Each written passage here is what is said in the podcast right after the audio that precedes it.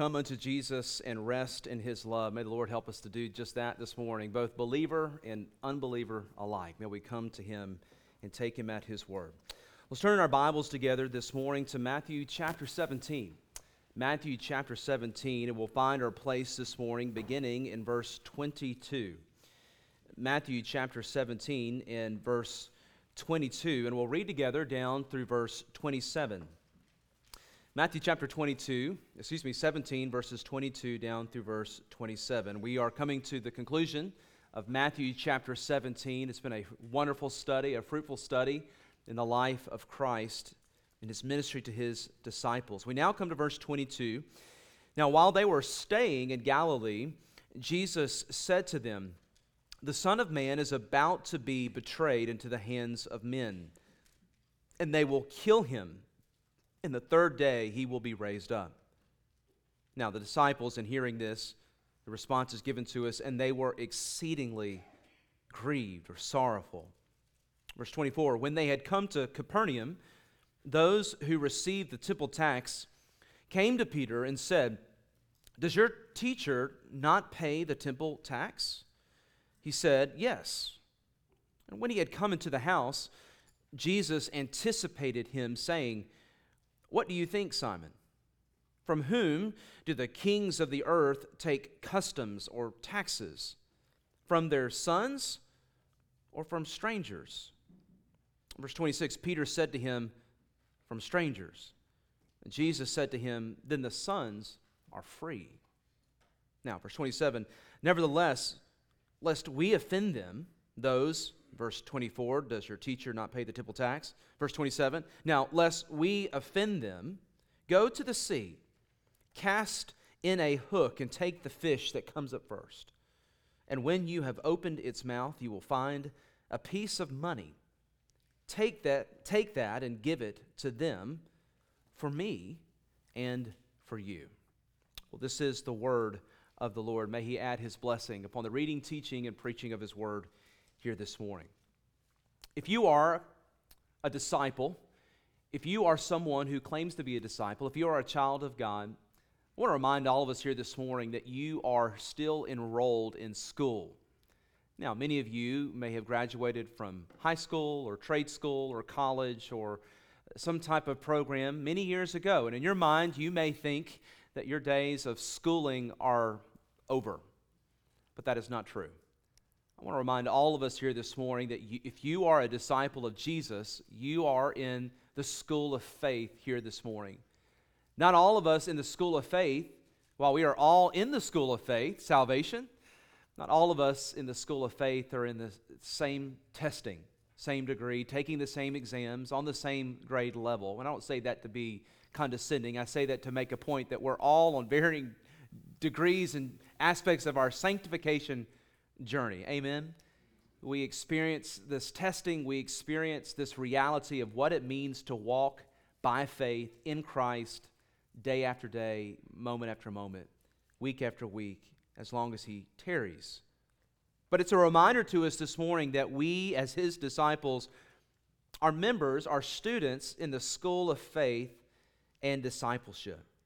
Here, the context of Matthew chapter 17 is that Jesus' focus is now completely turned into training his disciples. His disciples are enrolled in this academy, and he is preparing them for his coming death, burial, and resurrection, and his ascension back to the Father again. And what we've already learned up until this point in Matthew chapter 17 is that as disciples of Jesus, in verses 1 through 13, we took away from the transfiguration that we are to listen to Christ. He is the Son of God. We heard from the Father in that passage, "This is my beloved Son, hear him, listen to him." And that's the first lesson we learned out of many lessons overarchingly in this chapter. The second lesson we learned, again, overarchingly, verses 14 through 21, is our continual need to trust Christ and his power, to rest in him, to trust in him, to place our faith in him for life and in ministry. Today, the key theme that we'll see in our verses, in verses 22 through 27, is the reminder for us as disciples is that we never get away from the command and the call to obey Christ, to take him at his word, No matter how odd it may seem, no matter how unusual the command may be, we are called as his disciples to obey him. That means to take him at his word. Now again, Jesus' focus is on teaching his disciples, and there is a cycle that we see here that is Jesus is moving here in Matthew chapter 17, now moving into Matthew 18 and 19, preparing for the cross. Jesus teaches a principle, a precept, a lesson to his disciples. They hear it, they learn, then they are tested, then they stumble or falter in some way, then he patiently teaches them again, and then they learn the real essence by experience of the lesson that he was trying to teach them. This is a cycle that we see. In fact, we could say it like this: this is the path of discipleship. We don't glory in our disbelief, and we don't glory in our struggles. We don't glory in the parts where we fall, but we also recognize that in following Jesus, that the path of following Jesus goes forward, onward, and upward. We stumble at times, but it's progressive, it's continual. Proverbs 24:16, for a righteous man may fall 7 times, but he rises again. What we find here is Jesus is pouring himself into these 12 men, is that he's patient with them. We've seen that, haven't we? This patient, loving, shepherding, preparing work of Christ. Following Jesus in discipleship means that he is faithful and committed to us. It means growth. It means light obeyed, means more light given. As we grow in Christ, it means more teaching. And more teaching then means more testing. And it then means also more stumbling. Isn't that what we experience week after week here, church? At least I do as your pastor. We study, we hear, we're exposed to truth. We gather. It's normal at the command of Christ for the church and God's people to gather and to be exposed to his word and his truth and his teaching. And we love teaching in the sense of we love to learn. We love to learn more about him, not for the sake of learning, but it's teach us Christ, show us your glory. But with that teaching comes testing. Oh, how glorious the Lord's day is to be with you here together with the people of God in his presence. But then as we go into Monday, the second day of the week, and then Tuesday and Wednesday, sometimes the glory has departed. And we experience the testing of what it was we sang about, that we said we resolved in, and what we believed in on the Lord's Day with his people, with the team, rah-rah. But then we go into the callings that God has called us to. We take that teaching that we have learned, and we are tested. And I'll just tell you, a faith that cannot be tested is a faith that cannot be trusted. And so many people live inoculated, insular lives as professing disciples, but the problem is there's never any testing. Now, that's a whole other message for a whole other time, but I would just tell you, do not grow discouraged at your testing, because it is a sure sign that God is at work in you. He's leading you. He's preparing you. And when you stumble, do not become so discouraged that you desire to throw in the towel. He will be patient with you. He will lovingly teach you and guide you through repentance, your repentance and your confession of your failure and your lack of faith, and you seek his face for grace again and again. Friends, when you fall and when you stumble, when you grow, don't panic. You are right on the path that God has ordained for you.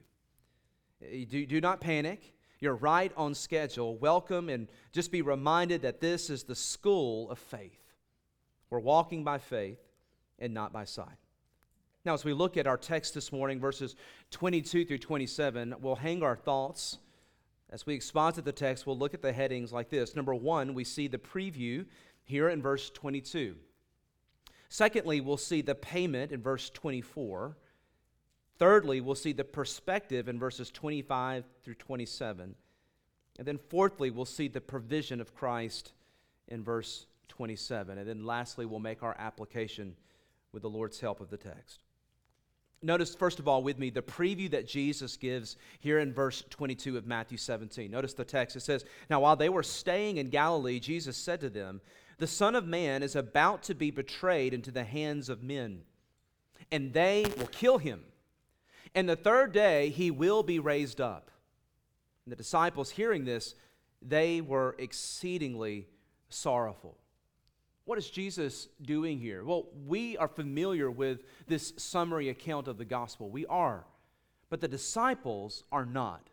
Not the full articulation of what Jesus is giving him, and so giving them, and so he is continuing to remind them and to teach them of something that they have a hard time wrapping their mind around. Here, Jesus is giving a preview of his coming death. He's spending less and less times with the general audience, and he's pouring himself into intimacy with these disciples. And he's inserting all throughout these practical lessons of ministry. The one that we've just seen just before, verse 22, is the failure to cast out the demon out of the little boy, where Jesus tells them that this failure is one of an absence of faith and trust and rest in his power, looking to him for power and strength and sustenance in their faith and ministry. Intersprinkled all throughout this is the reminder of the cross. A reminder of his imminent suffering, his coming death, and his coming resurrection. In fact, this is the third time in so many verses that Jesus has just gone straight to the heart of the gospel. In fact, Matthew 16:21 was the first mention where Jesus articulates this summary of the gospel message. Matthew 17, verse 12, just a few verses back in verse 12, was the second time that he reminds them of what is to come. Now, for the third time, Jesus is giving them the truth of the cross. And what Scripture reveals to us is that, as we look at the summary of the gospel, is that Jesus is not helpless as he goes to the cross, and Jesus was not passive in going to the cross. Obvious, I know, but friends, we need to be reminded of this. So many people view Jesus and his sacrificial work as simply a passive act. They look at Jesus and they think of the cross, and they remember his sacrificial work as something where he was the victim, passive, simply a victim at the hands of wicked men. Here, Jesus reminds us that he is fixing his face like a flint and heading with resolve to the cross. He's not a victim, friends. Jesus is the sacrifice for his people. Luke 9:51 says this, when the days were approaching for his ascension, he resolutely set his face to go to Jerusalem. That's Isaiah language. Prophet Isaiah language uses the phrase explicitly, his face was fixed like a flint. Listen, Jesus was not a victim at the hands of burly Roman soldiers. We're not going to get into the full articulation of the physique of Jesus or any of that. Isaiah, the Scripture really doesn't spend a lot of time talking about his physique. But one thing we know for clear is he was common and everyday, but he was a carpenter. He worked with stone and wood. You ever work with stone and wood? Whenever you work with stone and wood, lots of things happen. Number one, you start getting worn out fast. It's heavy. Stone and wood is heavy. Stone and wood means splinters and sores and scratches and all of those types of things. Whatever Jesus was, one thing he was not was an effeminate pansy. You could just take that to the bank. And whatever he was faithful to his calling as a man that God had ordained for him to come as the Son of Man, as he manifested himself in flesh. But listen, Jesus did not go scared to the cross. He's prophesying. He's teaching, he's shepherding, he's reminding, and he sets his face resolutely like a flint to the cross. He'll later explain that he willingly accepted the cross in order that all things that were written through the prophets about the Son of Man, so that they will be accomplished, Luke 18, verse 31. John 10:15 tells us that he willingly laid down his life. He says, no one has taken my life away from me. So if you ever have a question about, was Jesus a victim at the hands of wicked men, in one sense, on the most fundamental, basic sense, that took place. But notice what he says. He says, no one has taken my life from me. I lay it down of my own initiative. And I have authority to lay it down, and I have authority to lay it up, raise it up, take it up again. Now, regarding this summary of the gospel message, Mark adds in his account, Mark 9:32, that the disciples did not understand what he's saying, but they were afraid to ask him. You ever been that way as a student? You don't want to be the one to raise your hand and to say, I don't understand. Oftentimes, if you're an educator, you're a teacher, this is often the case in the classroom. You don't know that they're not getting the concepts, but from the student perspective, they're afraid of being thought of as uncool, dumb, whatever the motives for not raising their hand saying, "Teacher, I don't understand. Could you give more light? Could you give more clarity?" Well, Mark says that is happening in the hearts and the minds of the disciples. They did not understand this statement. They were afraid to ask them. Behold the shepherding care of Jesus here, friends. Jesus understood their slow comprehension. Jesus also knows of their small faith. Jesus understands that they need repeated reminders, and so he patiently shepherds them and is telling them what is coming. After Jesus gave the 12 the third prediction here of his death and resurrection, we see that Peter now receives in our text, in just a moment, we see that he will receive a personal one-on-one tutorial of the reality that Jesus is the Son of Man. He is the Son of God. Notice with me in our text this summary of the gospel. If I were to ask you this morning a question, many people think they know the gospel, but they don't know how to articulate or summarize the gospel in a succinct way. Here we have a summary of what is the good news of Jesus Christ, a summary of what is the gospel. Notice how his incarnation is revealed to us here. The Son of Man, verse 5, Jesus reveals to us, even going back to verse 5 of the Transfiguration, that he is the beloved Son of God by the Father. Here in our verse, it says, the Son of Man. It points to the fact of his incarnation. Jesus, when you see Jesus, he is the Son of God, fully divine.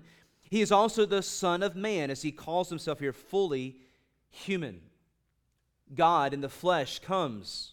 The truth of the gospel is that God himself comes to earth, Emmanuel, God with us. Why must he come? Matthew 1:21, he comes to save his people from their sins. Only God can satisfy the justice of God. Only God can save man from his sin. As we said earlier, Ephesians 2:8-9, it's not by works of righteousness that we have done, can do, or will ever do, that we are saved, church. It's only by his mercy, it's only by his grace that we are saved. Only God can make atonement for the sins of his people. So God is Emmanuel. He comes to dwell with us. He comes in the form of human flesh. He is the Son of God. He is the Son of Man. Philippians 2:8, which our brother read earlier, reminds us, and being found in appearance as a man, he humbled himself and became obedient to the point of death, even the death of the cross. His incarnation. Notice the second pointing to the summary of the gospel is his betrayal. The Son of Man, Jesus says, is about to be betrayed into the hands of men. No doubt Judas is present as he's a part of the inner circle of the disciples. And he's hearing this. And my mind simply goes to, as Jesus is teaching and shepherding his disciples, telling them that the Son of Man will be betrayed, what is Judas thinking? What's going through Judas's mind? Is he aware at this point of his betrayal, of what his plans are? Is it coming in his own thinking and mind? Matthew 26:24 tells us, the Son of Man indeed goes just as it was written of him, but woe to that man by whom the Son of Man is betrayed. It would have been good for that man if he had not been born. Notice that passage, Matthew 26:25. Then Judas, who was betraying him, active tense, answered and said, "Rabbi, is it I?" And he said to him, "You have said it." Here, Jesus is predicting his betrayal. In fact, John 13:18, he tells his disciples, he says, "I do not speak concerning all of you," speaking of his betrayal. Notice, he says, "I know whom I have chosen, but that the scripture may be fulfilled, he who eats bread with me has lifted up his heel against me. Now I tell you before it comes, that when it does come to pass, you may believe that I am he." You remember just a few sermons ago, we were talking about that shepherding care of Christ. He gives to the disciples information that they will need before they need it, so that when it happens, they will remember that he has prepared them for this moment. Do you remember that, church? Here, he's doing it again. I tell you this, what? His coming betrayal, so that when I am betrayed, you may know that this was not a shock and surprise to me. his betrayal. Jesus predicted it before it ever came to pass. The Scriptures predicted it. Acts 2:23, Peter in his sermon says to the Jewish leaders, he says, Christ, him being delivered by the determined purpose and foreknowledge of God, you have taken by wicked and lawless hands. You have crucified and put him to death, whom God raised up, having loosed the pains of death, because it was not possible that he should be held by it. For David says concerning him, I foresaw the Lord always before my face, for he is at my right hand, that I may not be shaken. Listen, Jesus knows of his coming betrayal because he was the Lamb who was slain before the foundation of the world. Revelation 13, verse 8. His incarnation, his betrayal. Notice the third thing that Jesus, in summary, gives to his disciples here is, and that they shall kill him. This is the death of Christ. Now, we're not going to unpack this. This is not the main point. This is just one of our points this morning. But I just want to say this and remind all of us here this morning that Jesus literally died. Jesus here is prophesying his coming death, and I want to remind all of us that he died. He died a literal death. This is the death of Christ previewed, and then he died upon the cross. The Scriptures teach this. The Scriptures also teach why, church. 1 Corinthians 15:3, Paul in his summary of the gospel says this, Christ died for our sins according to the Scriptures. Romans 5:6, Christ died for the ungodly. Romans 5:8, Christ died for us. 1 Timothy 1:15, this is a faithful saying and worthy of all acceptance that Christ came into the world to save sinners, of whom Paul says, I am chief. He must die for our sins to satisfy the just wrath of God. Friends, this is the gospel, and there are people who don't believe that Jesus literally died upon the cross. They call it all types of things, the swooning theory, he fainted, he faked it, all these other theories that are out there, but I'm just going to tell you, he previewed his death and he died. Scripture is clear, witnesses are clear. The testimony of Scripture is fulfilled and is clear. And praise the Lord for his death. We don't celebrate in death. Death is the great curse of man, but we celebrate in his death.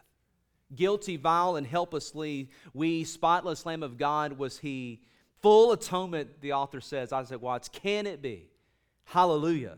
What a Savior. To understand why Christ must die is to need to understand the holiness and the just wrath of God. It demands a full payment for his perfect law, which was broken. And just before Christ died upon the cross, John 19:30, he announces to everyone, for all time, it is finished. And church, I just want to remind you this morning of the good news of the gospel is that it's finished. It's finished. This morning, we're not working for grace with God. This morning, we're not laboring for mercy with God. This morning, in this hour, we're not working towards favor and keeping his happiness upon us by what we do and how we serve him and saying, God, are you happy with me now? Lord, are you pleased with me now? Lord, as I serve you here, are you happy with me now? Lord, are you happy yet? Are you satisfied? Are you at peace? Listen, church, children of God, sons and daughters of Christ, let me just tell you, his work is finished. It is not your work. It was his work. And it's finished for all time. Rest in that. Come to him and rest in that reality. And when you find yourself not resting in him and getting back on the hamster wheel of works righteousness and saying, God, I'm going to do this for you. Are you pleased? Are you happy? Are you satisfied with me now? Friend, repent of that. Repent of your unbelief. Repent of your scorecard Christianity. Repent of your works righteousness and trying to maintain the favor of God and rest in his finished work. Rest in his death. And then live, as Jesus will say, for the sons of Christ are free. And I want you to know you're free this morning. Now, in your freedom, go live for your King. You are free. Now, because of that freedom, you don't go live for you. Because you're free in Christ, you get to serve your King.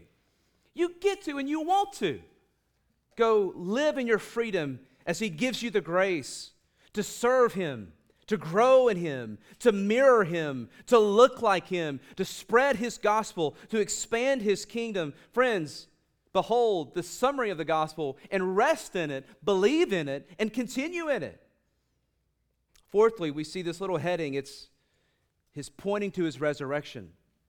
In the third day, he will be raised up.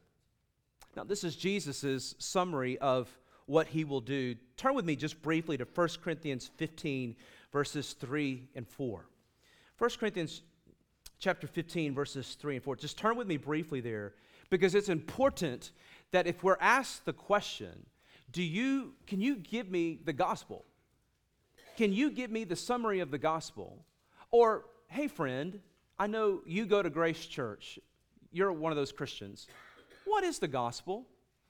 Now, as you're turning there to 1 Corinthians 15, 3 and 4, I just want to remind you, church, that all types of answers are given to what the gospel is, and it actually is a distortion of the gospel.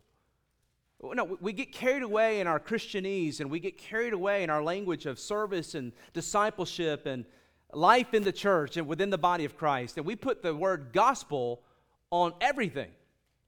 But that's actually not the gospel. To add to the gospel or to subtract from the gospel is to negate the gospel. The gospel, and even now, I've just said that word maybe 20 times in this sermon till now. So lest I keep saying it and you get confused and just tune out gospel. Ding, ding, ding, we know that word. It's the good news. The good news of what? Well, as we go do gospel work, now think about it, I'm going to make a correlation to our service for Christ, because so many times we say, we're working for the gospel, and we're doing this. Now, whatever it is we may be doing may not be wicked, evil, or good. In fact, it's cups of cold water in the name of Jesus. It may be giving food at the food pantry. It may be putting coats on the sick and those who need them. It may be all these practical things, listen here, that flow out of the gospel, that flow out of what Christ has done for us, but that's not the gospel. The gospel is the gospel. Which is what? Well, we've just looked at Jesus' summary of it. Now look at Paul's summary of it. 1 Corinthians 15:3. Paul says, "For I delivered to you, church at Corinth, first of all, that which I also received." Paul, a disciple of Jesus, says, "This is what I received from him. How Christ died for our sins." Ding, ding, ding. We just saw that. Jesus previewed it and showed his disciples this is what will be, what will happen.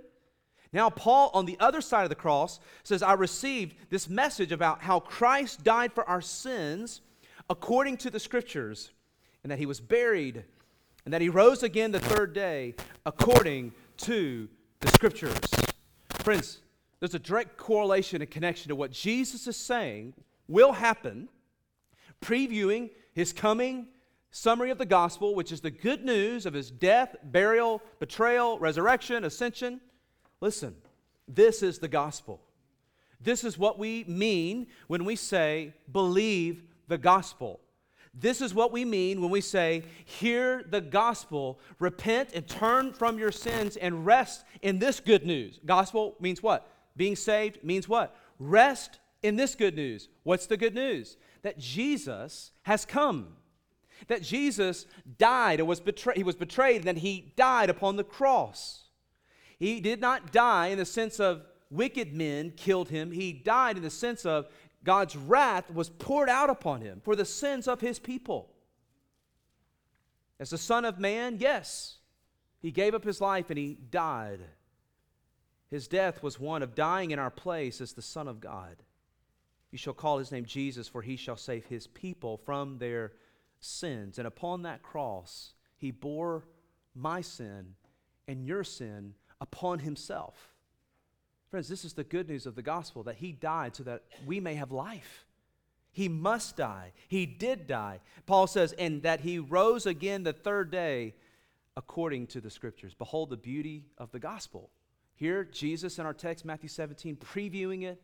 Paul standing upon that reality. It's done. He's risen. He's ascended. And now this is the message preached. That's why Paul can say, Romans 1:16, "For I am not ashamed of the gospel." Why would we ever be ashamed of the gospel, church? The gospel is the good news. And in all of our passing out of bread, water, coats, and good deeds, and good works, and all those things, we can't negate to preach the gospel. We must communicate the gospel. And you say, "LeGrand, you're getting worked up." Yes, because we're those that people come to get the good news of the gospel. And if we're not careful, we never give it. But we delude ourselves by saying we're doing a gospel work. We're doing this. We're doing that. But the question we must ask ourselves is, do I ever communicate this gospel? And I hope the answer to that is yes. There's a stupid, excuse me, I wasn't allowed to say the word stupid growing up.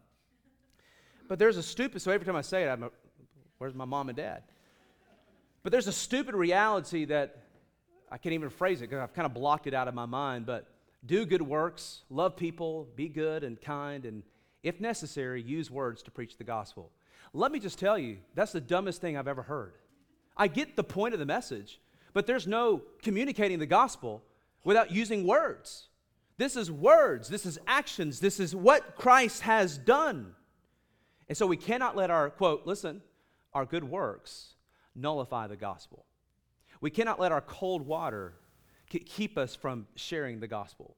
We cannot let our giving out of coats and our love of neighbor and our taking of food say where we delude ourselves, we're loving people in the gospel.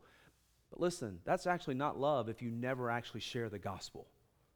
The good news of the life, the death, the burial, the resurrection, and the ascension of Christ. Friends, may the Lord help keep Grace Church anchored to the gospel, and not to where we say it so much where we don't even know what it means anymore, but where we truly know what it is, we live it, we rest in it, and because of it, it powers every aspect of life, faith, and practice. Secondly, not only the preview, but notice with me, secondly, the payment that is brought to the scene here. This is an unusual text, verses 24 through 27. The text says, now when they had come to Capernaum, those who received the temple tax came to Peter, notice who they come to, and they said, does your teacher not pay the temple tax? Verse 25, and Peter responded and said, just simply, kind of, it sounds defensive in a sense, yes, he does. So Jesus brings his disciples, they've been away, if you know the context, they've been traveling, they've been in other parts, they're now coming back to the home base of ministry of sorts, which was Capernaum. And one of the things we find very quickly is the miraculous power of Jesus, his divinity upon display. But I just want to remind us, is he knew what was coming. This is not a shock. This is not a surprise. We'll see more about that here in the text. But he knew that in bringing his disciples back to Capernaum here and now that this test would be given to his disciples, namely Peter. Jesus brings him just here for this test at this time and this place. The test is that the tax would be required. Very quickly, we're going to move quickly through this section, but I just want to teach us and guide us through this. This is a temple tax.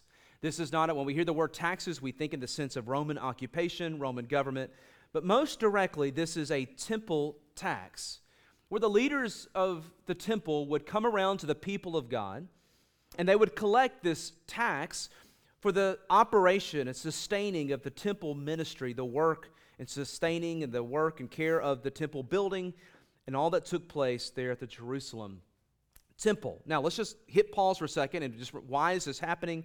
What does this mean in the life of God's people? Well, it goes all the way back to the tabernacle. And so looking to Exodus chapter 30, going back to Exodus chapter 30, verse 11, we see really the beginning and the genesis of what this tax is as it's introduced to God's people. So track with me here. Don't be lost in the weeds. But we need to go back to Exodus chapter 30, verse 11. Back in Exodus 30, verse 11, we see that the word of the Lord comes to Moses and the people of Israel. Exodus 30, 11, then the Lord spoke to Moses, saying, verse 12, when you take the census of the children of Israel for their number, then every man shall give a ransom for himself to the Lord. It's a reminder of what God has done for his people in redeeming them out of Egypt. Every man shall take or give a ransom for himself to the Lord, and when you number them, that there be no plague among them when you number them. This is what everyone among those who are numbered shall give, half a shekel according to the shekel of the sanctuary. The half shekel shall be an offering to the Lord. Everyone included among those who are numbered from 20 years old and above shall give an offering to the Lord. Notice the guidelines and the rules. Verse 15, the rich shall not give more than the poor. This is a set rate, flat rate tax, if you will, to the people of God. It's not based upon his provision or his blessing of you. Everyone gives the same. The rich shall not give more, and the poor shall not give less than half a shekel. when you give an offering to the Lord to make atonement for yourselves. And you shall take the atonement money of the children of Israel and shall appoint it for the service of the tabernacle of meeting, that it may be a memorial for the children of Israel before the Lord, a memorial to make atonement for yourselves." Throughout the history of God's people, the temple then replaced the tabernacle. These taxes literally supported the work of funding the tabernacle, all the pieces and components, the metals and the gold or the silver parts that God prescribed. God prescribed of every detail of what he wanted in the tabernacle. It all had a set place and design and metrics, and it had to be funded. And this is how God funded it from his people. Well, over the course of Jewish tradition, this continued to the support of the temple. In fact, over the course of God's people, throughout Nehemiah and the other leaders that God would raise up, they would adjust this tax. Nehemiah chapter 10, verse 32 tells us that because the Jews were so poor coming back from Babylon, that Nehemiah adjusted the tax to half a shekel. Finally, we have here in the first century these men coming to Peter with this tradition continuing, this obligated tax to keep funding the function of the temple. What all happened at the temple, by the way? Atonement was being made. The reminder that God's people must make atonement for their sins. They must look to and rest in the work of God, that God will one day send a Messiah, a Redeemer for his people. All of it was practical, symbolic, and ordered by the Lord. But here, men come to Peter, verse 24, "Does your teacher not pay the temple tax?" And he said, "Yes." This is weird. This is awkward. Why is there an assumption that Jesus doesn't pay the tax? Number one, I don't think this is malicious or evil. I think this is literally, this is the time, as many commentators say, this is what these leaders are doing. And then they see Jesus and his men come in. They've been away, and so they're just jumping on the fact, oh, we haven't seen you guys. Now, do you guys pay the tax? So it might be a little bit of a test. We know you're a rabbi. We know what he teaches. We know what he says. But does he support the work of the temple? This is a key question for Peter. Notice that they come to Peter and not to the treasurer. Who was the treasurer? Judas. It would be normal. You would think you would go to the person who oversees the money. But they recognize who the leader is. And they come to Peter. And Peter, like he always does, just answers off the cuff. And as we'll see, imprudently. And he just simply defensively says, yes, of course he does. Jesus, I've never seen Jesus sin. I've never seen Jesus do anything. I'm sure he always does that which is right. Sure, he pays the taxes. So we see this payment, this question that is introduced. Thirdly, notice with me the perspective that Jesus then gives to Peter. And this is why this text is so interesting. It's almost as if Peter is either getting a knock at the door and these men come to him, or he's walking home. He's just in a situation where these men ask him, but then Peter comes to his home. It's known that his home was in Capernaum. Evidently, Jesus is in the home, whether Jesus is further in the house and Peter's at the door, or whether Peter's outside and he then comes into the home. We're just then brought to this scene where the perspective of all of this is given, where Jesus simply says this, verse 25. All of a sudden, Jesus simply says this, "What do you think, Simon? From whom do the kings of the earth take customs or taxes? From their sons or from strangers?" In other words, from those who are within or from those who are without. Peter, hearing and contemplating, verse 26, said to him, "Well, from strangers." And Jesus said to him, "Peter, remember this, then the sons are free." What is Jesus saying here? Well, here, Jesus is taking a legitimate tax that has been involved by God's decree and order in the history of the Jewish people and is evidently still being practiced until this hour. Jesus takes a secular then example, a metaphor, to teach Peter an eternal truth, a gospel truth, we could say. So let's do just that. Notice what Jesus says. He gives them this perspective in the form of a question. I love questions in the sense of helpful questions. I try to sometimes in our messages and our times together form things in the form of a question, because that's what we see Jesus doing. Questions get us to think. Questions cause us to consider.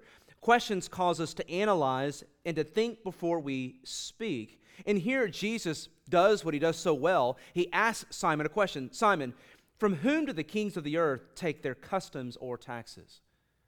In this society, in this custom, there is a potentate, a king, a ruler.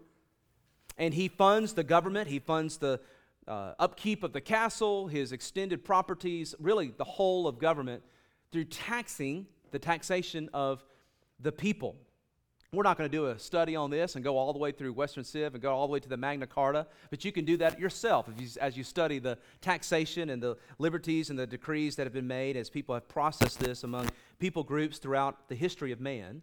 But this is just the reality. This is how kingdoms are funded. This is how potentates keep their horses sharp and strong and new and young, ready for battle. This is how they pay their soldiers. This is how they do all of that. And Jesus picks up on this common understanding, this common language, and says, Peter, do kings tax their own? Do they tax junior? And the answer to that is no. Think about it with me. If the king needs taxes, somebody who's exempt from the taxes is the family. Many of you have come this morning, just to give yet another example, and you have participated in the offering. That's beautiful and that's good. But some of you are trying to teach your children, and you've given your children an offering to give this morning. Now, we know what's happening here. We know what is taking place. But the reality is that offering is not their offering. That offering is your offering. It's coming from your coffers, from your bank account. Jesus picks up on this idea and says, kings, listen, they don't tax their sons for the funding of their government. They tax the strangers. They tax those who are without. To tax their son is counteractive. They're taxing themselves. It's common sense, Peter. So he asks him this question. He says, they tax them from their sons or for strangers. And Peter said to him, from strangers. And Jesus said to him, yes, and the sons are free. Here we see that this question that is imposed upon Jesus is not incumbent upon him. Jesus is the Son of God, and he is the Son of Man. Jesus doesn't have to support the temple because he is the temple. Jesus doesn't have to support the work of the priest because he's the great high priest. He's the last high priest. And he has sat down after his summary of the gospel message and his fulfilling of the gospel message. He is, as is popular to say today, he is him. He's the high priest. He is the temple. He is salvation. He is Emmanuel, come to us, God with us. So Peter, I don't have to pay the tax, the temple tax. But Peter, they don't understand all that I am. They are deaf. They are blind. Lest we be a stumbling block to them, Peter. I don't have to pay this tax. I am the temple. God doesn't dwell there. I am God in the sense of, in relation to the work of what I claim to be and who I am. For me, I don't need to go to the temple, Jesus says, so that I may commune with my Father. I am God.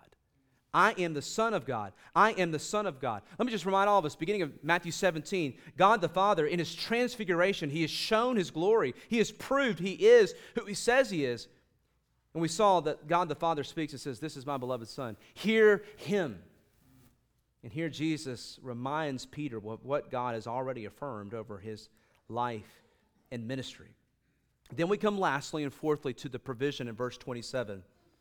Notice what Jesus says, nevertheless, lest we offend them, go to the sea, cast in a hook. Now, you fishermen are listening carefully at this point. Go to the sea, cast in a hook, and take the fish that comes up first. And when you have opened its mouth, you will find a piece of money, and take that fish, that money, and give it to them for me and for you. Well, we're going to quickly move into our concluding thoughts and our application and unpack our last point. Verse 27 is what we see here. This is an interesting miracle. By the way, I will not take our time this morning to walk through stories that I know of, fishermen that I'm acquainted with, and the stories of things that they have found in fishes' bellies and hooked in the fishes and rings in their tummies and all those types of things. You've heard those stories, and I have too. It's not crazy or uncanny to think of a scenario where there's a coin in a fish's, notice here, belly. It's not crazy or hard to fathom or imagine some type of ornate, valuable object within the body of a fish. But that's not what we have here this morning. What we have here is the divine power, sovereignty, omniscience, and omnipotence of God all on display. So let's unpack that. Application point number 1, and may the Lord help us as we apply these truths to our heart is, behold the providence and the sovereignty of God working in the ordinary details of life, such as death and taxes, such as needs that we have, such as the ordinary requirements of life. Does Jesus care about what is imposed upon our lives, about the things that we owe, and just the practical details of life? And I want to tell you this morning, the answer is, for his disciples, to those who follow him, yes. There's nothing insignificant to God. There's no small things to God. Friend, some people wonder, is this too big for God? The answer to that is no, there's nothing too big for God. But what about, is this too small for God? And we have to remind ourselves that everything is small to God. There is nothing that's not small to God. Is this too small to God? And the answer to that is no. Behold the providence and the sovereignty of God working in the ordinary details of life. Here in our text, Jesus sends Peter to do the impossible. Peter, go fishing with a hook. Have you ever seen Peter fishing with a hook? No. What is Peter always fishing with? Nets. This guy's, he's the real deal. He's an expert. He would come down here and participate in the Bass Pro and show them how it's done. Tournament over here on the lake. I'm being facetious. You get that. Everything we see of Peter and his family operation is that they are commercial fishermen. They know their trade. Here, Jesus is taking something that Peter knows well, and he's allowing him to use it, but for the sake of doing it his way and teaching him a lesson. What Jesus is telling Peter to do is impossible. Peter, who normally fishes with a net, is instructed to take a hook. By the way, this is the only mention of fishing with a hook in all of the New Testament.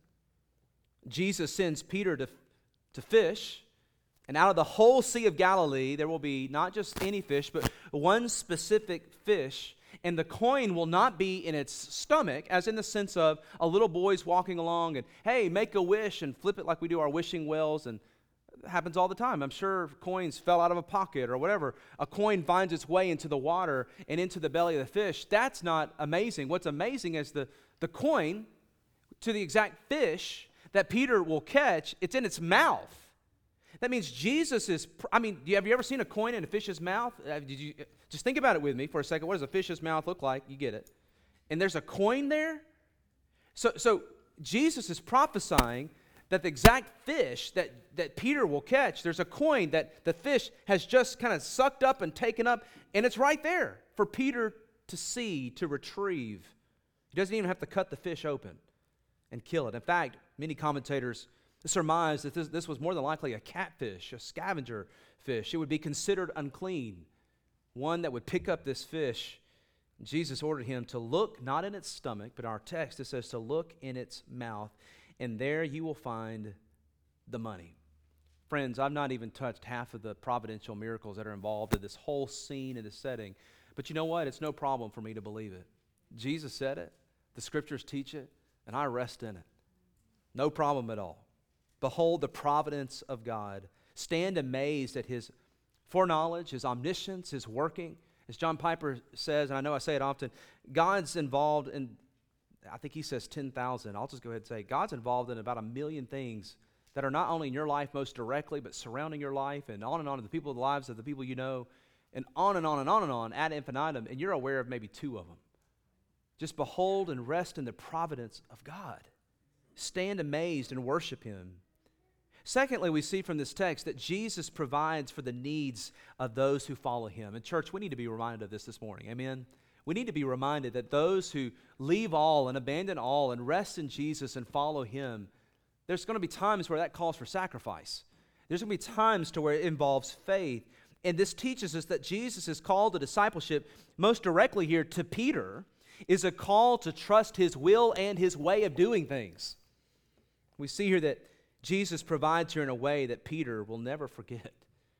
Matthew 6:24, Jesus has already taught in a number of passages. He reminds his disciples that no man can serve two masters. And church, we need to be reminded of this as well.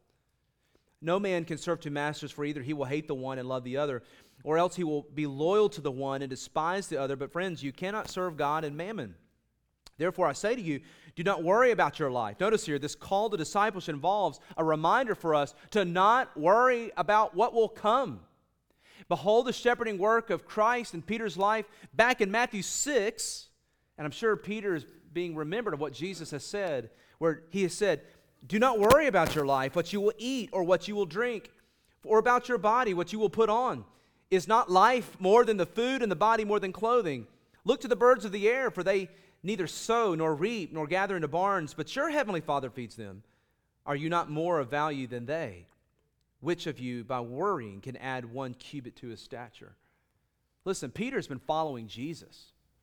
Jesus, the scripture tells us, has nowhere to lay his head. He's staying in Peter's house. But Peter doesn't know how he's going to pay for this tax either. This is an obligation that's been brought to him. He's been following Jesus. He's been obeying the will of the Lord. What now, Jesus? There's a bill that's due that I can't pay because I've been following you. I've been doing everything you said. What now? What does this teach us? Friends, it teaches us that God will provide for all of your needs according to his riches in glory by Christ Jesus. Not everything we've ever dreamed, not everything that we desire, but when we follow him, he will not be your debtor. When you follow him and you do his work and his will, his way, for his glory, Jesus will provide for everything you need. He makes that clear. In fact, he says, as we've seen the previous calls of discipleship, those who would not come, Matthew chapter 8, because their father's not dead yet and they're waiting to settle the stake, he's already told those disciples, you're not worthy of following me. And now he tells this disciple, Peter, who is worthy of following him in the sense of he's abandoned all that. He leaves his home, he leaves his wife, he leaves his mother-in-law. Now you say, whoa, Legrand. The scripture doesn't say Peter had a wife, but it does say he had a mother-in-law. I've never known somebody to have a mother-in-law that doesn't have a wife. Just to be technical and be clear, he leaves them, serves with Christ, follows him, does his will. How is he going to take care of his obligations? Behold this beautiful miracle where Jesus builds Peter's faith and provides for him exactly what he needs. I want to point out this as well. A third point, Jesus uses his disciples in such a way that God gets all the glory and that man is reminded, Peter specifically, we, by extension today, we're reminded of our dependency upon him. And I just want to remind us, church, if all of our labor and our ministry, if my discipleship and if your discipleship is always explained by our wisdom and prudence and foresight and care, it could just be that we're not walking by faith and we're actually walking by sight. If we never find ourselves depending upon God and find ourselves in situations where we say, God, I don't know how this is going to work unless you come through and provide. If we never find ourselves there, it could just be that we're not following Jesus as he's called us to follow him. Jesus delights in working in such a way to where we are reminded and built and strengthened to rest and to trust in him. Specifically, Peter's an experienced fisherman, a commercial fisherman, but here Jesus calls him to humble himself and take his little line and his little hook and to go fishing on his Mickey Mouse pole, his beginner pole, and to pull up not 10,000 fish, all of which Peter says, I can do that. I can reap in a bunch of fish, Lord. And Jesus says, we don't need you to do that, Peter. We just need you to pull in one fish. So take this hook and just go down there, and you'll find exactly what you need. And this calls Peter to obey. 1 Corinthians 1 verse 6 reminds us as the church, for you see your calling, brethren, that not many wise according to the flesh, not many mighty, not many noble are called, but God has chosen the foolish things of the world to put to shame the wise. And God has chosen the weak things of the world to put to shame the things which are mighty, and the base things of the world and the things which are despised. God has chosen, and the things which are not, to bring to nothing the things that are, so that no flesh should glory in his presence. But of him you are in Christ Jesus, who became for us wisdom from God, and righteousness, and sanctification, and redemption, so that, as it is written, let him who glories, let him glory in the Lord. Church, I just want to remind you, the call of Jesus and our school of faith and the testing of Jesus that he wants us to go through is regularly done in such a way, and a reminder that doesn't make sense to us. It actually involves our giftings, and we think, oh, I got this. I know what I'm doing here. But Jesus says, I'm calling you, I'm equipping you, but I want you to use your gifting like this. I want you to do it my way, not your way, my way. Why, Lord? 1 Corinthians 1:29, so that no man will glory in his presence. Church, it's just a reminder to us, we walk by faith and not by sight. May the Lord keep us from being lifted up in pride, Romans 12, thinking of ourselves more highly than we ought to think. And may we be found at the feet of Jesus saying, Lord, we humble ourselves as a little child and rest in you and your word. So much more that we could pull out here. But I want to say this, final conclusion of application that we put here, is that how is Peter commanded to do what Christ is asking him to do? It's simply by this, by faith and obedience. Peter hears the command of Christ, and this miracle would not happen in the sense of, as we see here in the text, if Peter just says, yeah, I'm not doing that. How is this miracle conveyed to us? The full completion of this miracle is seen in the obedience of Peter. And as Peter goes forth and as he finds this coin to pay the tax, which is the temple tax, all of it points back to Jesus. Peter takes Jesus at his word. He obeys. I will just tell you, there is no obedience without action and fruit. We can't just say it. We have to follow through on it. Peter follows through on it, and he's obedient. And as Exodus chapter 30, as we saw, reminded us that this tax was a picture of the atonement. We already have seen that Jesus is greater than the temple, yet he still pays for the tax. It's not because he's under obligation, but it's because he's working on the behalf of others, namely Peter and others who do not understand the whole of the gospel. And if you remember, Jesus is the high priest who pays. Jesus is the temple. Peter goes and obeys and by faith gets the coin, but he doesn't pay for his own tax. He pays for it by the provision of Christ. The one who did not owe pays the payment. What does that sound like, church? That is the gospel. Peter obeys by simple faith and resting what Jesus instructs him to do. He gets the coin. He makes the payment. In fact, this is the only miracle that Jesus performs that in this way most immediately and directly impacts his immediate need. This was of the will of the Father, of course. John 17:17, Jesus says, I've done your will. I've completed everything you've ordained and called me to do. We understand that. But the one who does not owe pays for his followers. Friends, Jesus has paid the tax, and he's paid the tax for you. He's taken care of all of it. This is the gospel. This is the good news of the gospel. This is what Jesus was giving them in summary at the very beginning. An odd story, but one that completes the purpose that Jesus intended. Well, if you're listening to me this morning, and the Holy Spirit has opened your heart, and you see your need for Christ, let me just encourage you. Let me invite you. Let me command you. Let me implore you to come to Jesus and rest in him. Rest in his provision. Rest in his righteousness. Rest in his work. Not by anything that you can do or want to do. It will not save. Not by works of righteousness which we have done, but by his mercy he has saved us. Let's pray. Father, we thank you for your word, and we pray that your Spirit will take it and enlighten it and nail it all the way home to our hearts. Lord, like Peter, may we look to you as the author and finisher of our faith.